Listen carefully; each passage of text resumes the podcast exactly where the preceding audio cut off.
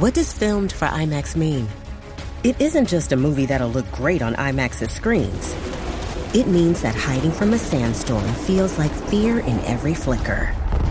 And every triumph is felt in every sound wave. And the things we've only imagined, you can truly experience those too. That's what filmed for IMAX means. Get tickets to experience Dune Part 2 now and IMAX's exclusive expanded aspect ratio.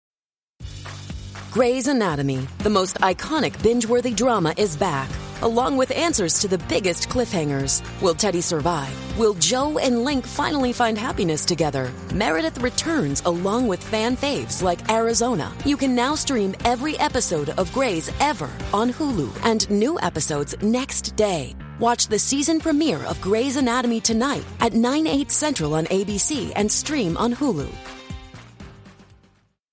Yeah, well, not really the uh, headline you hope to see in the wee hours of the morning. The Bad Batch star says season three is the end of George Lucas' Star Wars legacy. I think that ended with the sequel trilogy, but all right. Bad Batch voice actor D. Bradley Baker, who voices all of the clones, opens up about how the final season serves as a culmination of George Lucas's legacy. Speaking with Screen Rant, Baker, who voices all the clones, opened up about how the Bad Batch honors Lucas's legacy within the show. That actually tracks back to the original idea that George Lucas came up with because this is sort of the end of George Lucas's legacy in the Bad Batch.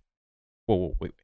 This is sort of the end of George Lucas's legacy is the Bad Batch. He came up with the idea and it was part of the original Clone Wars series that he made with Dave Filoni. Baker explained, The dynamic that he and the writers came up with was very clear, so that they feel so different that it was actually easier for me than keeping the clones distinct because they all feel like such different people to me. Wait, that's it? There's nothing else? Bro, it's like, oh my god, the bait. The most clickbaity headline. All right, well, what can we take away from this? You know, I, I sometimes I go into these articles just making a video off of the title and I'm like, cool, you know, just so I can read it with you guys for the first time, as if, you know, just like any other normal person, but except doing it with you. And so, what can we take away from this? All right, well, the Bad Batch were supposed to be part of what George wanted when he owned Lucasfilm. And a lot of the ideas for the clones are from George. So, it's not really like, oh, this is something that Dave created or Disney created. This is probably, in a sense, yeah, I think he's right. Really, like the last sort of thing that's being, you know, tied at the end from what George started or what he wanted to be made. You know, the Ahsoka show isn't necessarily something George wanted to happen. It's not like he started it.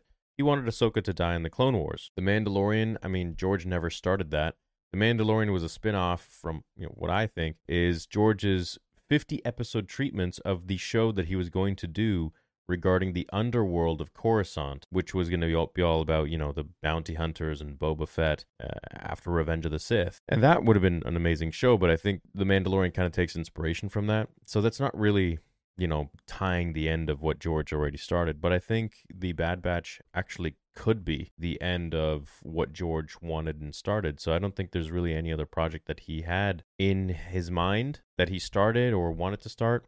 And of course, with the Bad Batch, yeah, he didn't start it, but he did want those characters in the Clone Wars. He did start the animated Clone Wars. So essentially, yeah, I mean, D. Bradley Baker is telling the truth is that, yeah, this kind of is like, it's not the end of George Lucas Star Wars in the sense of, you know, what the title sort of clickbaits, which is like, they're not going to respect it. Well, yeah, they already haven't respected his uh, story, anyways. But I guess now it's really the end of something that he may have started. You know, they they finished off the Skywalker saga. I hope you know what, how how much more can you really destroy that, hurt that thing? Then they're going on and now doing the Clone Wars. They finished the Clone Wars. They now want to finish the Bad Batch. So yeah, I guess that's pretty much the end. I mean, Tales of the Jedi, it still could be because I feel like honestly, I feel like Tales of the Jedi is the most George thing that we've had since Disney bought Lucasfilm, and uh, I, I'm enamored with that show. I think Dave knows exactly what he's doing whenever it comes to animated. But you know, hey, we'll see what happens going forwards. I hope it's going to be exactly what George would have wanted, and we can always kind of tell like what George, what feels Georgie, you know.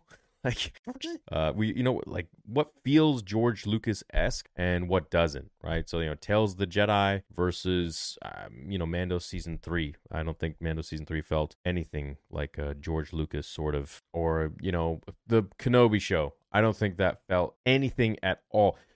To be honest, you take the Kenobi show or the Boba Fett show, and those are probably the most non George Lucas things out there, sadly. I mean, you know, of course, the addition of Ewan McGregor and Liam Neeson at the end of it and Hayden Christensen returning, you know, that doesn't necessarily make it George Lucas esque. It brings the characters back. But, you know, those just completely, I don't even think those were on the same train tracks as what George had uh, created for his railroad system Star Wars. So, yeah. Hmm.